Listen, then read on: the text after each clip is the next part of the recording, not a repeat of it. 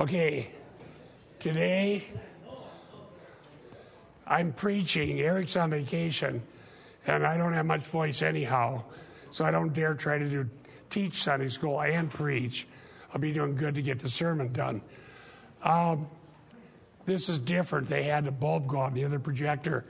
What I'm going to show today is part two of the series I did on the prodigal son.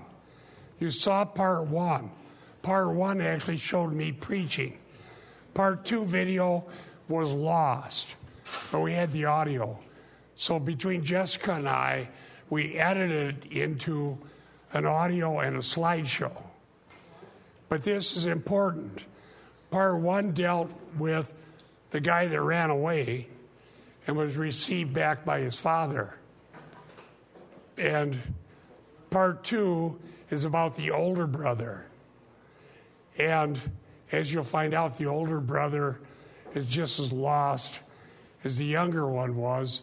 The difference is he doesn't know it. And so we'll explain that. We'll have a PowerPoint. And some, could you grab that mic, turn it on, and start with prayer, please?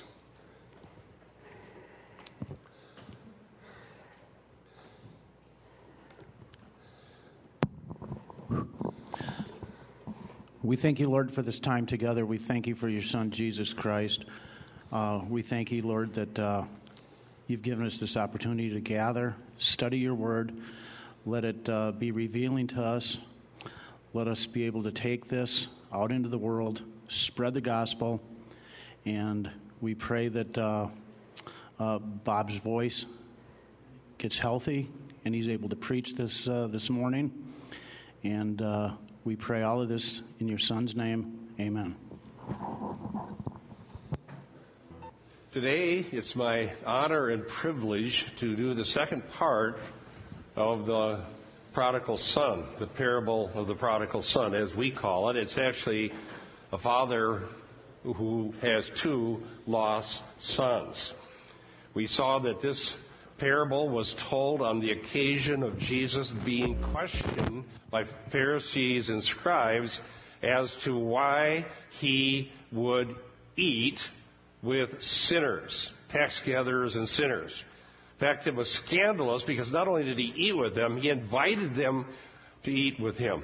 He welcomed them. Pros erkomai, welcome, to invite in. And when you eat with someone in the Near East, in those days. It was to honor them. It, it denoted fellowship, friendship, mutual honor, love, and respect. There was always significance to a meal. It wasn't just eating, it was imparting honor. So therefore, the Pharisees were offended because these people would be people that they would stay separate from. Pharisee means separate. These people would bring dishonor to Jesus. If Jesus is who he claims he is, the Messiah, then why would he be dishonored by some sinners, some filthy sinners and turncoat tax gatherers who cooperate with Rome and rob the people? So, to answer their charge and their grumbling, Jesus told three parables the parable of the lost sheep, the parable of the lost coin, and the parable of the two lost sons. Last week we covered the first part of it, the prodigal, the money was divided up because the prodigal wanted his share. And not only did he want the money, he wanted the right of disposition, which would never be granted. But this father granted it. And he had a fire sale, liquidated everything, took the money, and went to a far country where he wasted the money and ended up, as you know, with the pigs wanting to eat with them. He rejected table fellowship with his father, and he found table fellowship with pigs. Okay? So he was at the worst possible condition, but he came to his senses in a famine in this country, and he came back. And the father saw him before he even got into the village where he was going to be shamed and ridiculed and mocked by the village because everybody knew what he did, and he had oh, dishonored not only his father, but the extended clan and the entire peasant village. Dishonored by this guy. He's going to have to pay for what he did. He's going to have to suffer. But the father sees him and runs out to the edge of the village. and dishonors himself by doing so because he's uh, a dignified nobleman doesn't run because your robe would show your legs if you ran and it was considered shameful. And so he takes the shame himself and he goes out, he falls on his neck and he kisses him. And, he's, and he reconciles with his son before the son even had a chance to say his speech. That's where we ended last week. The son didn't even have a chance to say his speech before the father had already reconciled publicly in front of the entire village in order to spare the son the shame of having to go into the village because now he's already reconciled and he'll be accepted. Now let's move on. The son gave, as I said last week, his speech then, and now we have the next action of the father. Luke 15:22. But the father said to his slaves, so they had gone out with him, quickly Bring out the best robe and put it on him, and put a ring on his hand and sandals on his feet. So by still out at the edge of the town, the son is not brought back to the home to get cleaned up to make him look presentable. He came right out of the pig pen. And he's filth and his stench. He's given, first of all, the best robe. The best robe. And the best robe would be the one reserved for the most honorable occasions that would ever happen, the most important occasions. This robe would probably only come out for the wedding of the oldest son, some great occasion. And this would be his father's robe, and it's put on the son in order to honor him as much as he can be honored. And then he puts on a ring. And the Greek would indicate this is a signet ring. I have some slides, as I did last week, where some, some of you print these out so you'll have this detail. This is a signet ring, meaning that he is given the authority to do business. Remember, the older son got two thirds. That's all that's left. The one third was squandered. So all that's left is the older son's two thirds, but as long as the father is still alive, he has authority over that two thirds. The son has use of it, but not disposition, not the right of disposition. And the son is, is, supposed to be working to increase the value of the father's estate while the father lives, so that uh, it would be bring honor to the father and to the family. But so he gives him the signet ring so that now the young son who deserves nothing, the wretch who lost uh, a third of the family estate, who dishonored his family, is being given the honor of having the signet ring that would be able to do business with the father's estate. And then he has the servants who've gone out with him put sandals on his feet. Sandals on his feet.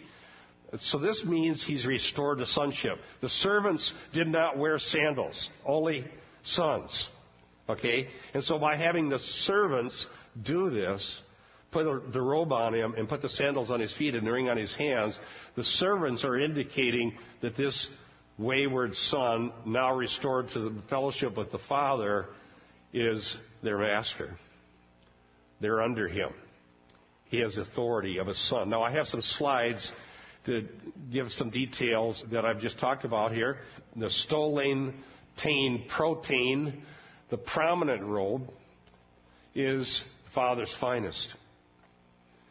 By having the servants robe him, it demonstrates restoration, as I said wearing the robe now for his journey through the village, see, he was going to have to go through a gauntlet of, of mockery. That's the repayment for people that shame a village. But now, rather than going through a gauntlet of mockery, he's walking with the Father's finest robe with dignity, authority, honor, respect, and the village is going to respect him. And as I said last week at the end of the sermon, this is such an unbelievable picture of God's grace and God's love uh, beloved, you and I were the dishonorable sons and daughters. You and I shamed God by our very lives. You and I spurned the love of God and went off to live in sin and got into a horrible, shameful condition, dishonorable condition. And the Father, before we did a thing, just thinking about coming back, realizing we're lost, came running to us. And He puts on us the robes of righteousness. Yes, he does. It says in Isaiah 61 and verse 10, I will rejoice greatly in the Lord. My soul will exult in my God. For he has clothed me with garments of salvation. He's wrapped me with a robe of righteousness. Isaiah 61:10. God wraps the sinner with a robe of righteousness that we don't deserve. It's the imputed righteousness of Christ. And he covers our shame. And he honors us as sons and daughters, joint heirs with Christ. That's what he did with his wayward son. Doesn't make the boy clean himself up. God saves us before we could ever clean ourselves up. Amen. How many of you know you didn't clean yourself up? Hallelujah. In Israel's history, robes played an important part. I quoted Isaiah, remember Joseph, Esther, and so on. The ring is a dactylios, I looked up that word using my software so I could do a run, run the word through the Septuagint to see where it was found. And it's the very word used in Genesis 41, 42 for Pharaoh's signet ring that was given to Joseph so that he could do business on behalf of Pharaoh in the kingdom of Egypt. Esther, the king's signet ring was taken from Haman and given to Mordecai so he could do business. He had power, he had authority in the kingdom. This term usufruct, uh, I looked it up by, in Google. It's a real word. I kid you not. Maybe if you have an accounting degree, you know that. But it is a, a, right to exercise control over property given to his older son. So the father, even though he had given the two thirds to the older son, he still has this right. And he's using that to bless the younger son. Now you know where this is going. The older son's got a few things to think about, doesn't he? The younger son now has legal power to do business. The servants put the sandals, as I said. They accept him as their master. Sons wore sandals.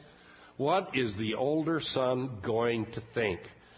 He's been out of the picture so far since the younger son left the house earlier in our story. Let's go to Luke 15:23.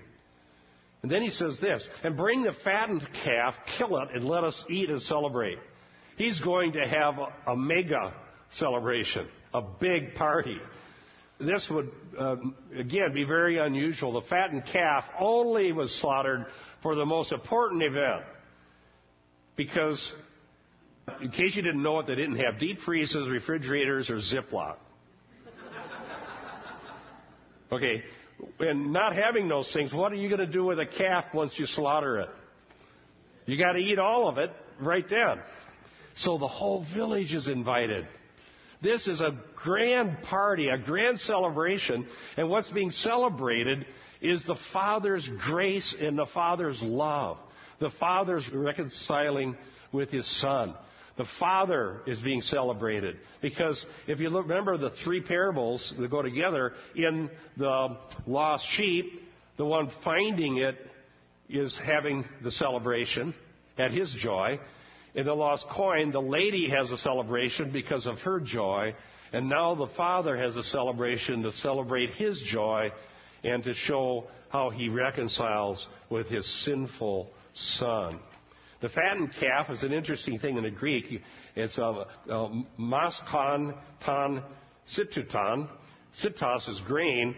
So what this is saying here is this was a grain-fed calf.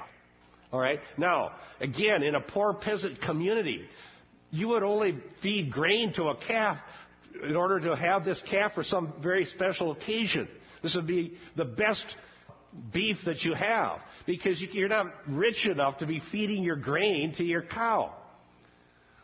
You have to eat the grain if you're poor. And so this was very, very special. He's bringing out the greatest thing that, that they'd ever do. So the slaughtered calf would feed about 100 people, probably the entire peasant village. Such a feast only happens on a great occasion, and it shows the joy of the shared community so the young son brought shame, dishonor, disgrace to his dad, to his brother, to his family, to his community, to the extended clan. But the father's grace brings blessing and joy and honor to the whole village. Luke 15:24. Here's why. For this son of mine was dead and has come to life again.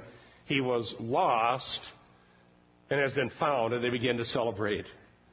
A dead sinner was found. Now, looking up the verse in the Greek, and then this is repeated later to the older brother when he says, My son was dead and has come to life.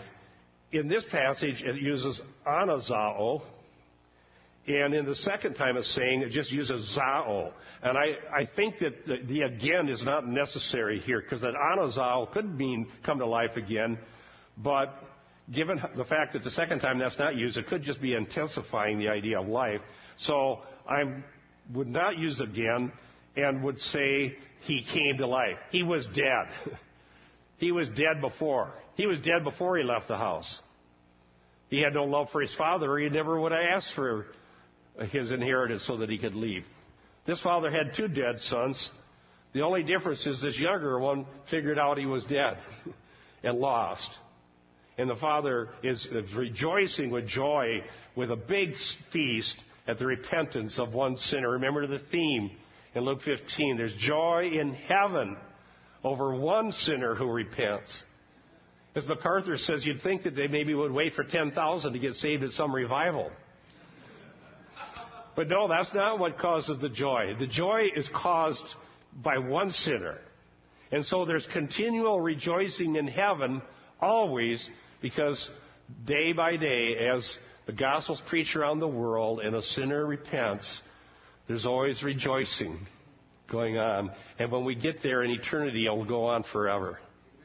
Rejoicing at the grace and mercy of God to allow a sinner, unclean, unfit, unworthy, who did nothing but bring shame and dishonor to God, clothe them in the robe of righteousness, and throw a big party of joy and celebration.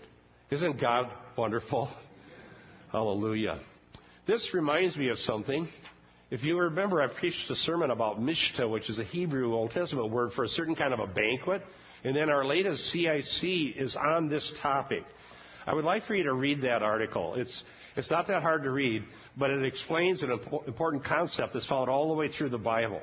And this concept has not been known by scholarship that I know of. I think it's obviously there, and I think we prove our point.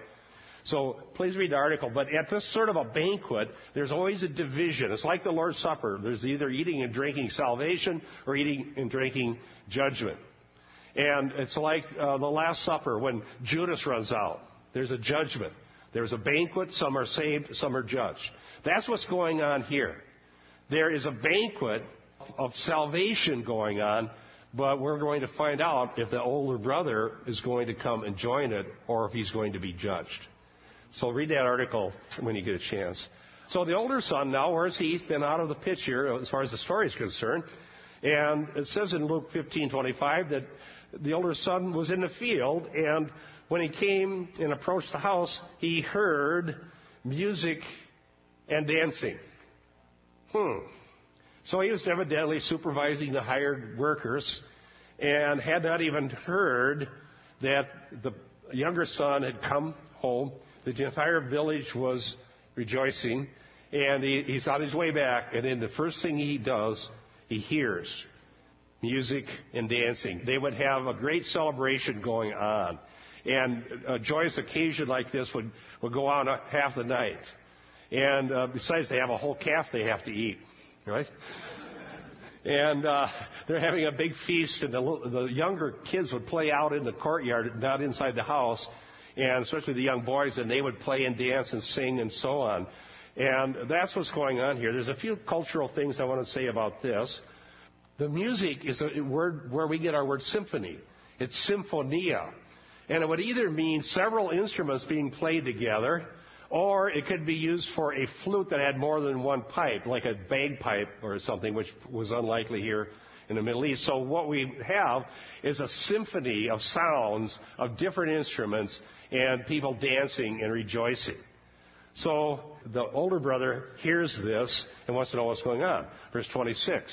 And he summoned one of the servants and began inquiring what these things might be. The term servants is a poor, very poor translation. It literally means young boys. And as Kenneth Bailey points out, in a feast like this, and a rejoicing and dancing, the adults would be inside, and the young boys would just stay outside and run around. I mean, it's really not unlike things in our day. But the young boys would tend to do that. They go out and they're having fun, and they go out where they can kick up their heels and run around. And so he gets a hold of one of these boys, and he says, well, "What's going on? Why is this happening?" You know, the older son normally would be the one who would plan a party like this, but he just didn't even know about it. Luke 15:27. And he said to him, "Your brother has come, and your father has killed the fattened calf because he received him back safe and sound. Because he received him back safe and sound. Safe and sound is a Greek word, hygiano.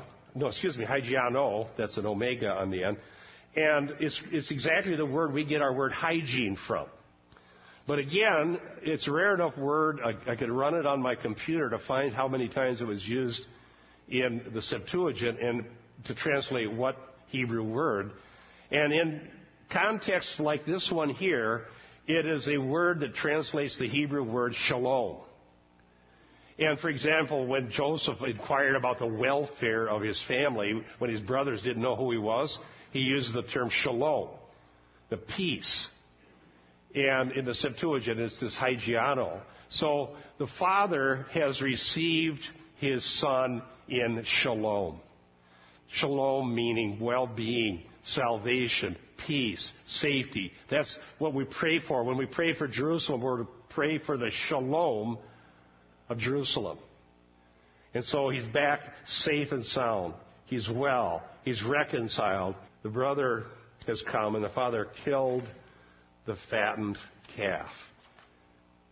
Luke 15:28. But he became angry and was not willing to go in. And his father came out and began pleading with him.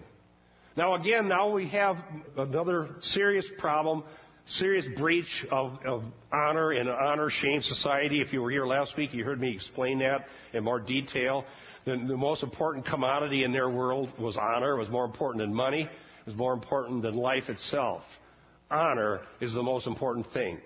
And you don't want to lose it, and you don't want to take it away from somebody because that's how feuds start. That's how trouble starts. And here we've had shame, shame, shame in this story. The sons have shamed their father, both of them.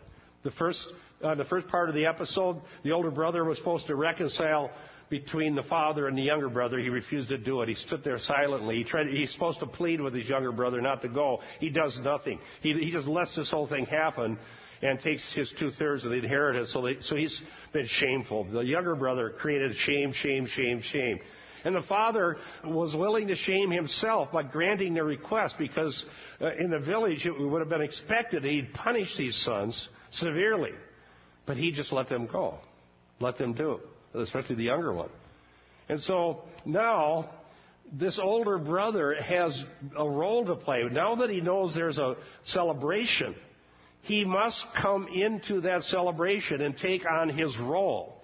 He's the one who's supposed to be at the door when the guest comes, greeting them and saying to them, You honor our home by your presence. You honor my father.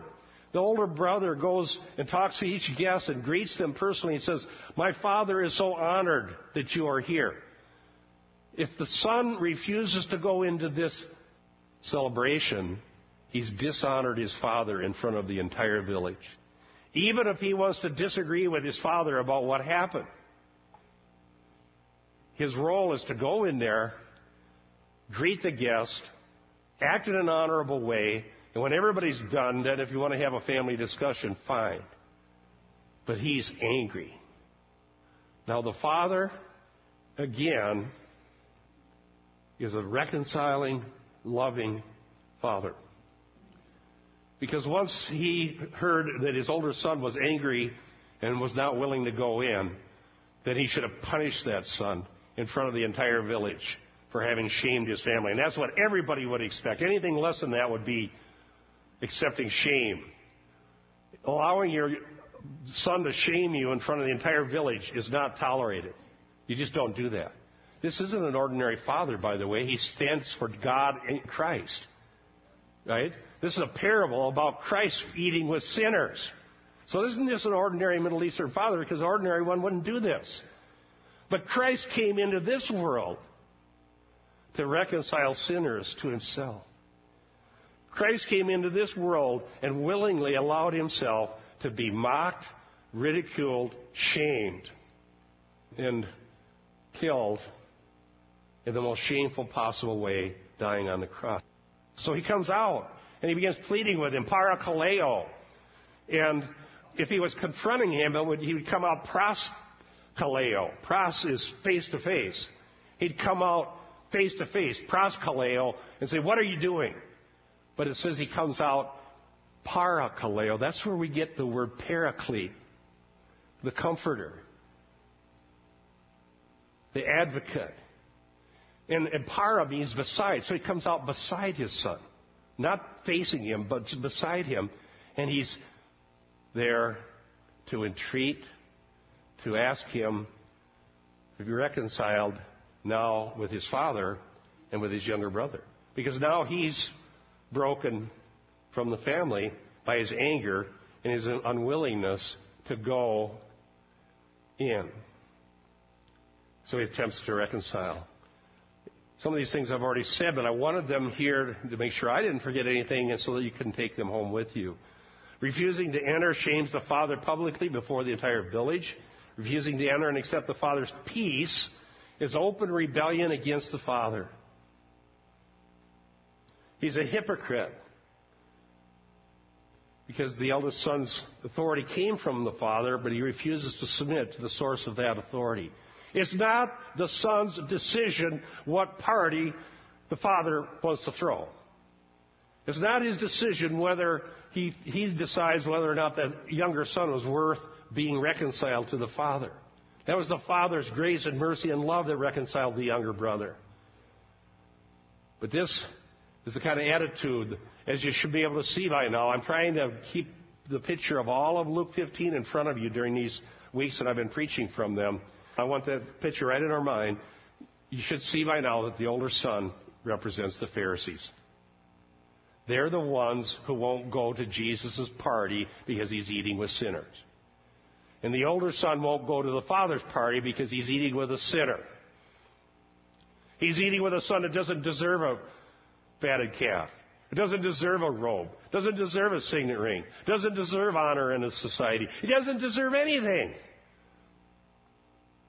But you know, neither did those sinners that Jesus ate with. Neither did I.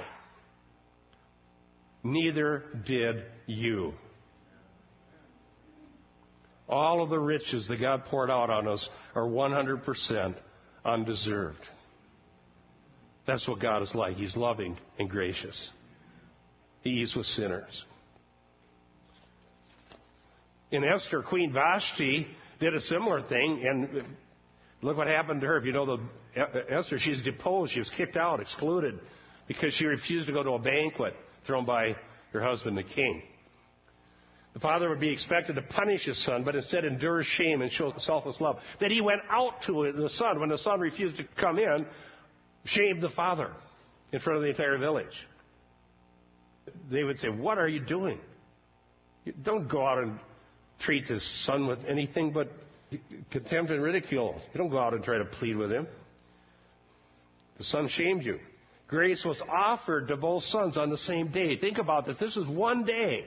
The same day the younger brother came home and received grace. The same day the younger, what, what did the younger do? What did he contribute? He just found out he was lost. You know, that's what repentance starts with, is finding out you're lost. You need to know you're lost. You need to know that you need grace because you can do nothing. The son had nothing.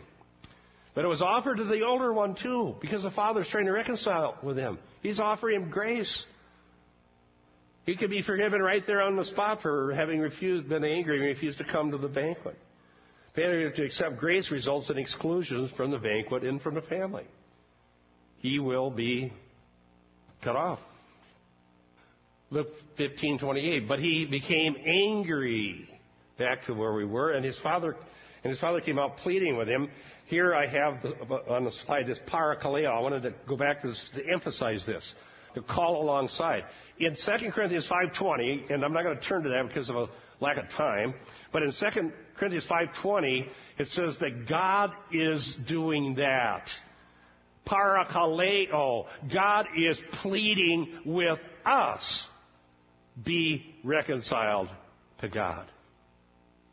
The Father sent His Son, Jesus Christ, to die for sins. He came, endured all the shame. Worse shame than we can know because He's a sinless one. It's more horrible to think of us being sinless and, in enduring the shame of sin for sinners. But that's what he did. And then, having done so, it says that God is parakaleo, calling us alongside, coming alongside us and saying, Be reconciled to me, the Heavenly Father. This is the gospel, dear ones. This is the gospel. Will you be reconciled to God?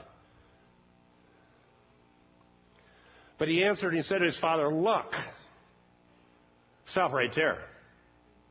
This is the Middle East. This is an honor shame society. You are expected to address people with the proper honor. Paul says, Show honor to whom honor is due. A father is due honor.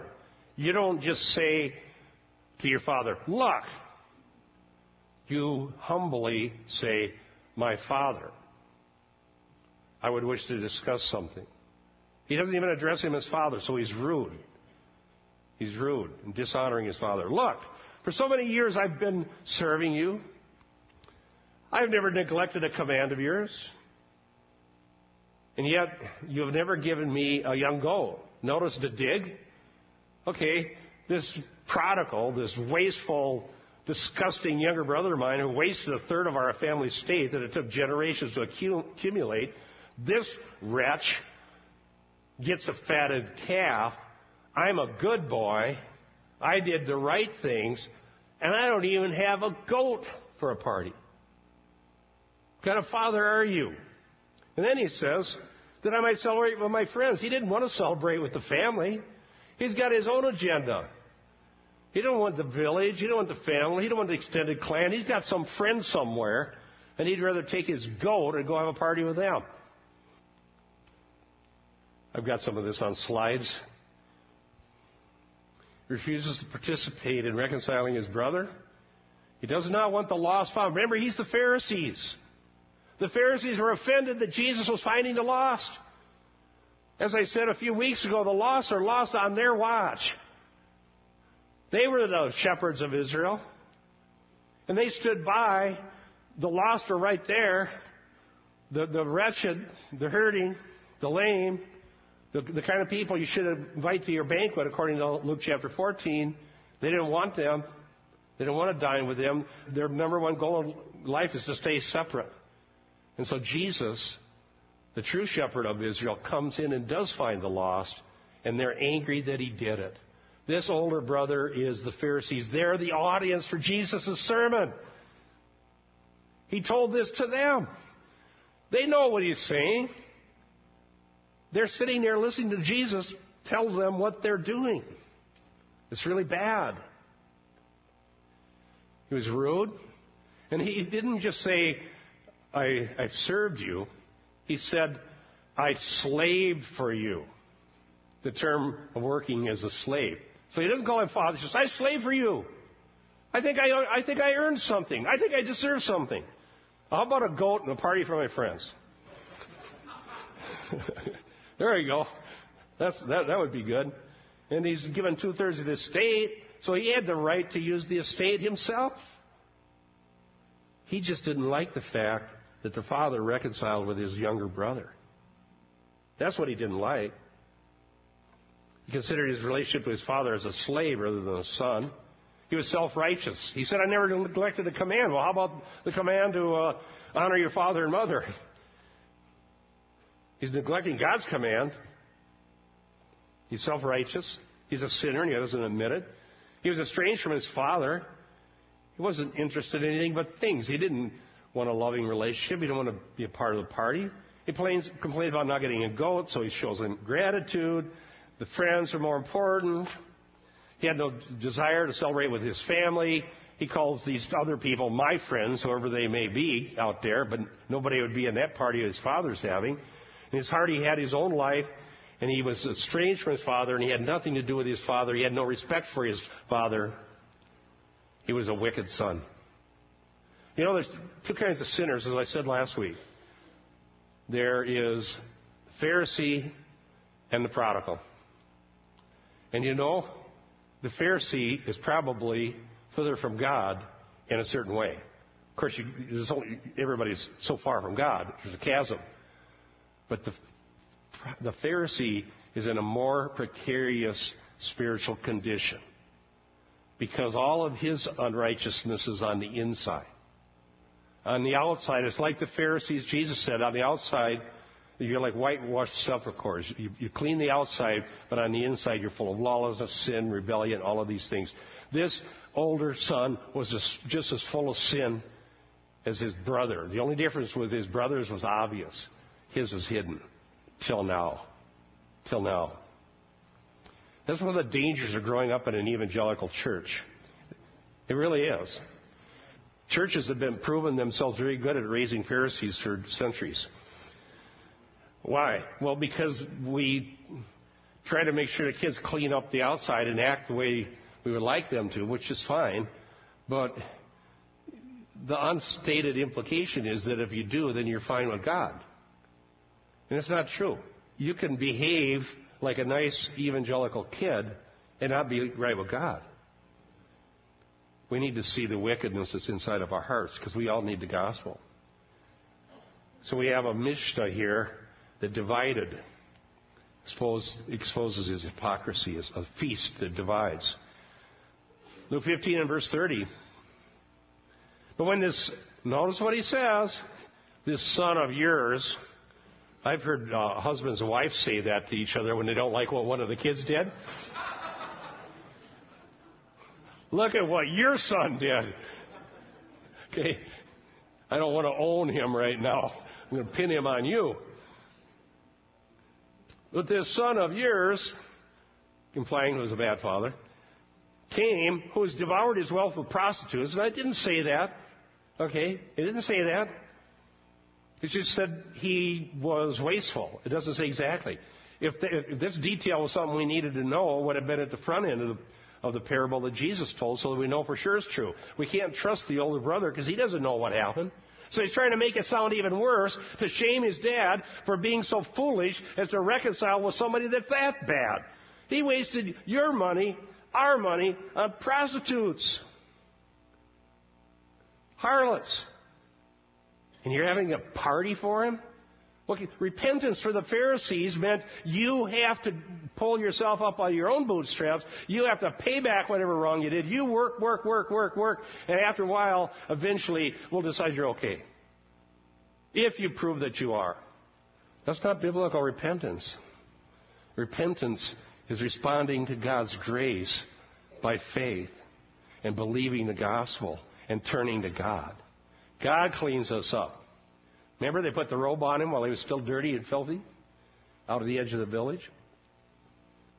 This reminds me of Cain, and I'm going to go to Cain in our application because it's sort of a prototypical thing going on with Cain and Abel. He said, Am I my brother's keeper? It's not my job to have anything to do with this family and what's going on in it. Verse 31. And he said to him, Son, you have always been with me, and all that is mine is yours. Notice again the, the love and the mercy. He could have called him Huios. Huios which is generic for son, but he calls him Teknon, which is a term of endearment. And he says, My son. The older son who refused to even call the father my father is still spoken to in a term of endearment by his father, my son pleading with his rebellious son. You've always been with me. All that is mine is yours. He had the right to use the property. It had already been divided. He had the two thirds. But now he's ungrateful because he can't stand the idea that God reconciles with sinners, just like the Pharisees. the son. The father in such a situation is expected to be furious and punish the older son. The older son's insults, I list them omission of title, anger toward the father, accusation of fa- favoritism, distortion of fact, lack of love for his brother or his father, public humiliation of his father, and arrogance.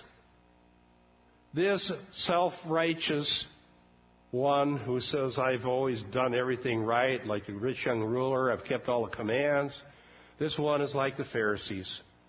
They couldn't imagine that they're the ones that needed to repent. It can't be us. It can't be us. This older son is acting in a wicked way. I don't think I told this story last week.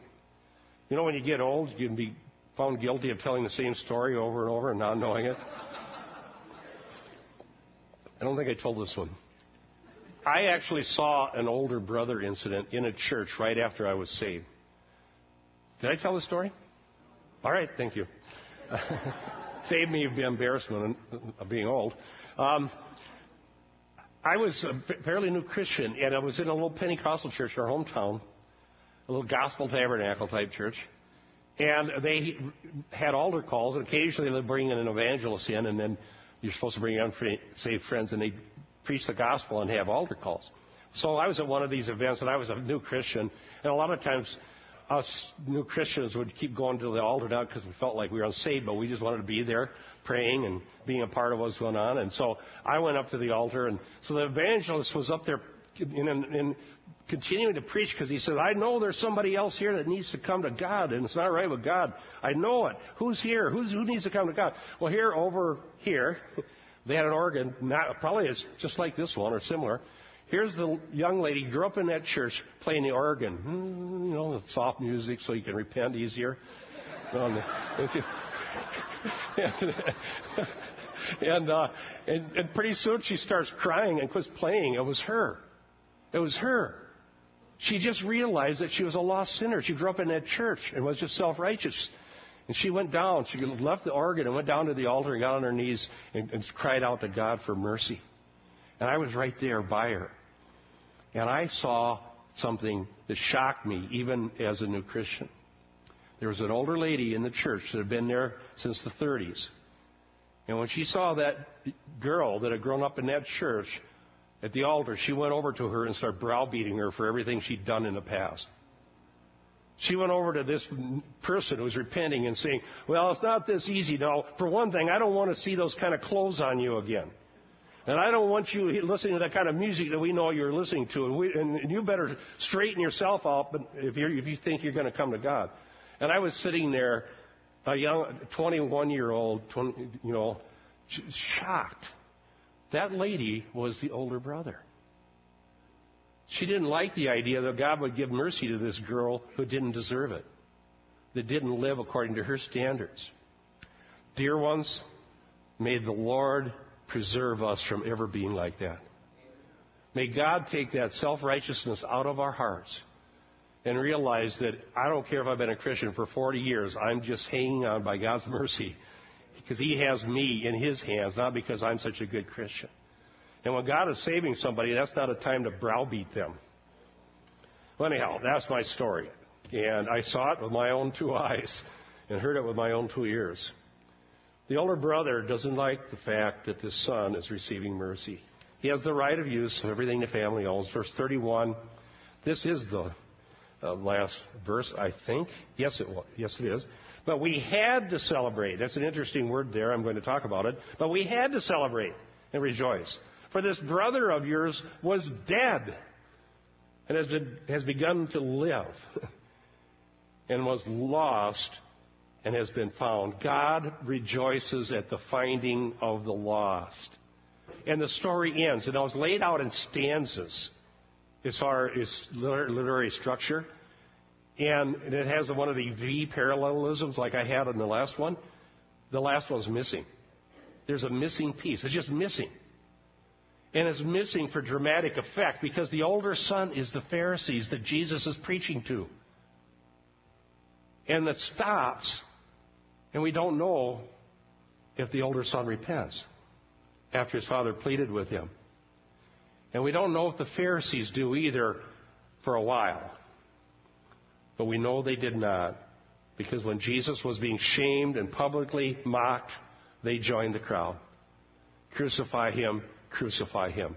They did not repent. They stayed in their pride. Had there is day, D-E-I, day in the Greek, and it's used in Luke Acts often for divine necessity, a divine necessity. We had to celebrate. Why? Because it was necessary. That's what he said. It was necessary. Be- why? Because God celebrates when one sinner repents. That's why it's necessary. There's more joy in heaven over one who repents than 99 righteous who needs no repentance, as I told you, who do not actually exist. It's just irony. We had to. Heaven rejoices. We see little glimpses of heaven in Revelation, and what are they doing? They're rejoicing about the Lamb who'd been slain and bought people from every tribe and brought them to himself. It was a celebration in honor of the Father on the occasion of the joy of reconciliation. Necessary. We is not in the Greek, but it says to celebrate and to rejoice was necessary. So since he says brother of yours, it implies the older son should rejoice. And we know that he actually will not because we read the rest of the gospel and the Pharisees, other than a couple of exceptions in the book of John, do not repent. They're scandalized by the cross. There's no ending. We don't know what happens. But we can guess. All three of them end with rejoicing at the finding of the loss, all three of the parables. Rejoicing in each case is shared by the village.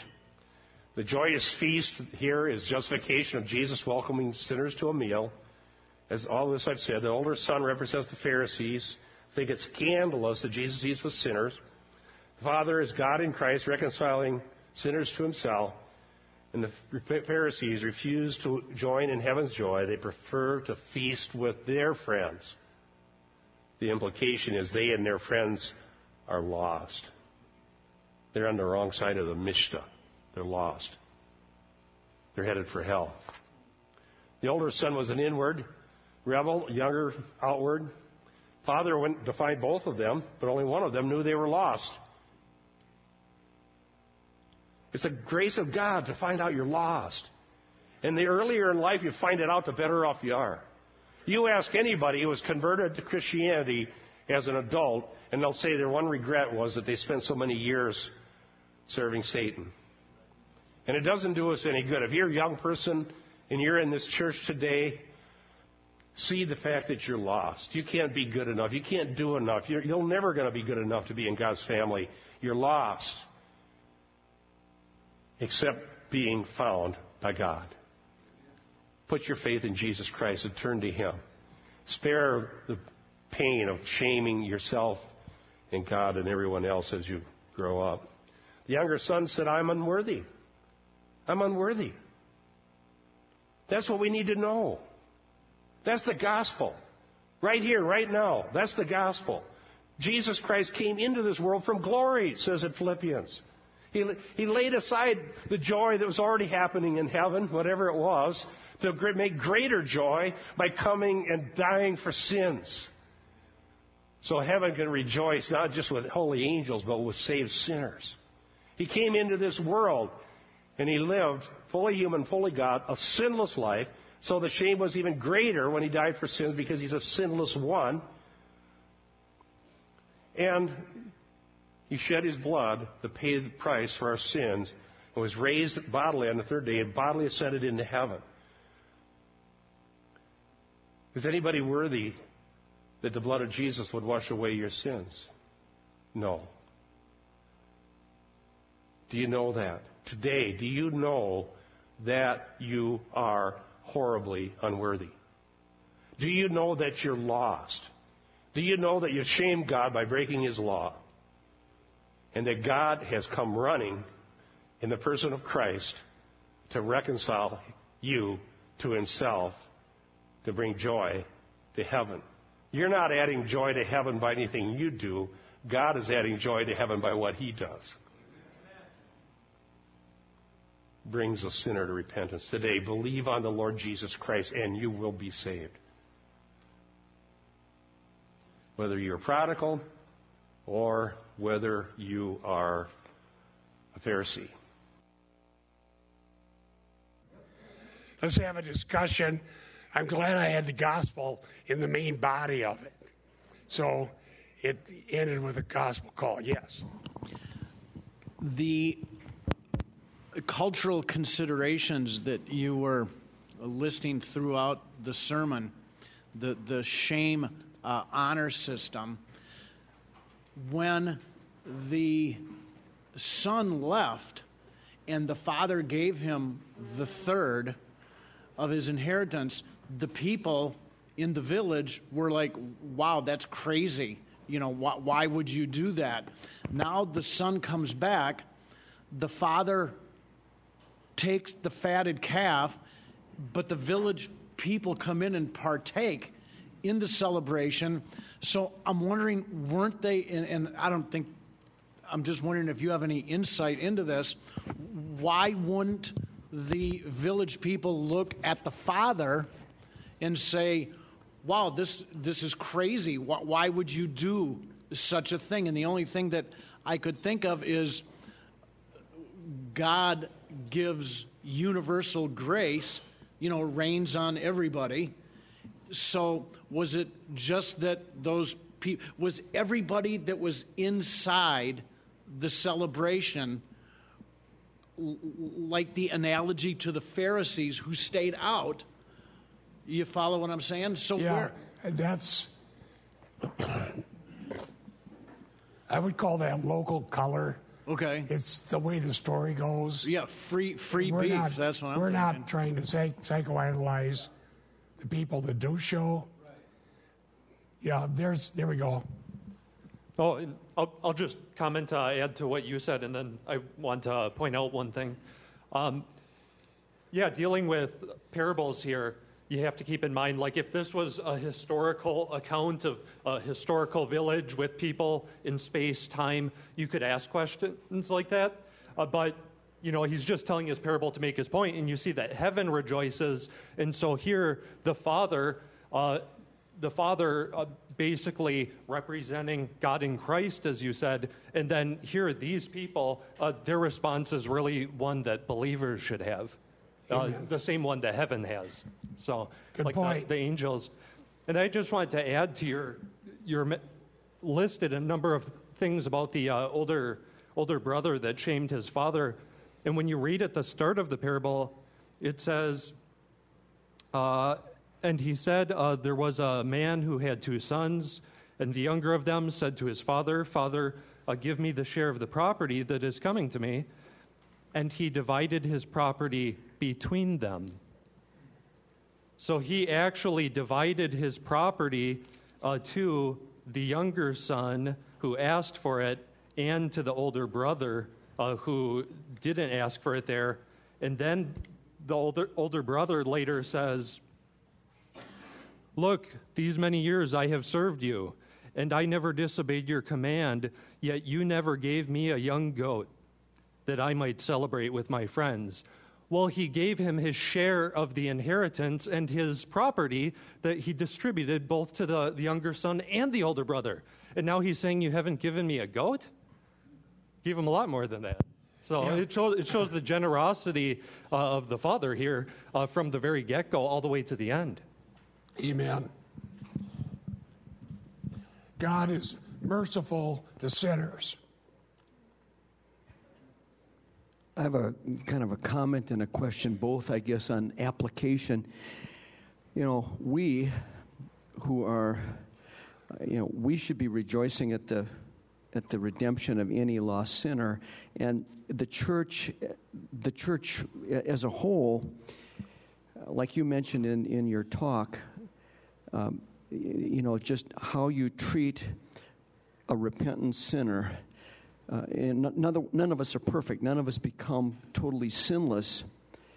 And yet, I, I guess I've read some things about this parable that that indicate that there's a lot of blame within the church for not for not not our church necessarily. I'm talking about as a whole.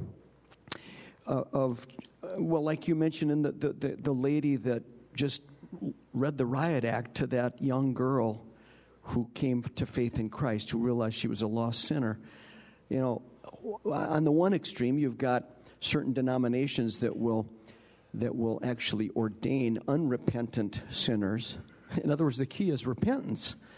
But then once someone repents, we need to accept them and love them just as God does. And this is where the church, we Christians, we, we fall short, I think, a lot of times. There's a balance that we need to, to try to work for. That church was an old time holiness church, and they were very steeped in legalism. And one of the things I've been seeing, and I'm going to talk about that this week and next in my sermon, pray for me that I have a voice to do it. Um, human lawgivers are merciless. Actually, God is the lawgiver and shows mercy. But when man adds to God's law, they never heard of mercy. They beat you. And that's what the Pharisees were human lawgivers. Okay? People in churches that are legalistic are under leadership where the leaders write laws that can't be proven from Scripture. They add to the Scripture their own laws. I grew up in a town that was filled with churches like that. And man, did they pound people and reject people and ostracize people. Though this whole parable would have been great for that whole town. And we're sinners vis a vis God's law as it's given. And God forgives repentant sinners. Hallelujah. But man doesn't do that. And so that lady, I'm glad that story came to my mind back in 2009 because I, I was glad to hear it again it's not easy for the organ player to repent. You know, because you're kind of invisible over there. And when she did, it was so precious. And to see that, it just shocked me. And I was definitely a sinner in that town, but I didn't grow up in that church. So they had no trouble receiving me. But let us raise our children in the fear and admonition of the Lord, but they're in God's hands. And it's not their job to please man, but to be forgiven by God. Hallelujah. I, I, I thank God that I was able to do that. I've got weaknesses, my voice, my coughing. I'm older now. All I can say is, thank you, Lord. I need to hear that as much as anybody else. And I'm glad we had the technology to save it. Okay, so um, go, go ahead. Eric was next, and then Nancy. Uh, so I was just thinking about, you know, I've, I've kind of been in my mind struggling with the difference between rebuke, exhort, reprove, and on the other hand, show grace. Because sometimes I feel that it's actually, you know, an act of love to, to say to someone, well, you know, here's something that I see you know that um, I don't know. There's a lot of different situations, but you know the Bible tells us sometimes we're not doing something that the Bible says we should be. Oh God, uh, yeah. Within the church, parakaleo is true. We can encourage or exhort one another into love and godliness, but what we don't do is pound on some poor person who's trying to come to Christ. And whatever our exhortation, it always has to be within the parameters of what God has revealed. Nancy. Uh, thanks. Yeah, I just had a comment. Even in the Christian church, there's been times that I've been ostracized. As an example, going down to Wabasha with Gene to his home Catholic church, and just the th- thought of not being able to take communion because I'm not Catholic. Well, parochialism isn't God's idea, but you're probably, well, I won't say anything, but the Catholic communion is uh, not what we believe. Go ahead. Parochial or paganism. Yeah, we're right because we're us. Um, well, I love the gospel and how great it is. Can't we all say amen? It was only God's grace that I realized I was lost. Amen. Yes, one more. Uh, yes. There is a teaching which you have shared with us that there are some things uh, that are revealed to us and some things that are not. And um, I think when the uh, community was celebrating with the prodigal son, and, and as Adam has said, it's like we believe is responding as well, that uh, we should then respond, God, I really don't know this, the details of this, but thank God for your generosity towards this person.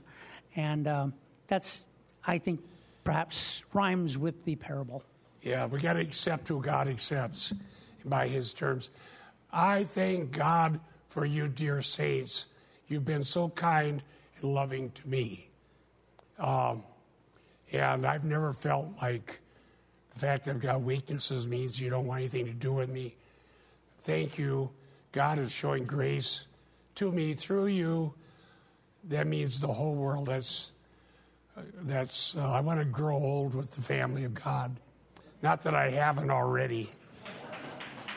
So uh, let's let's close in prayer. Thank you, dear Lord, that you've shown mercy to us, the, the most horrible sinners who deserve nothing. And Lord, may our hearts be softened and be filled with your love so that we might love you with all our hearts and love one another. Thank you, Lord, in Jesus' holy name. Amen.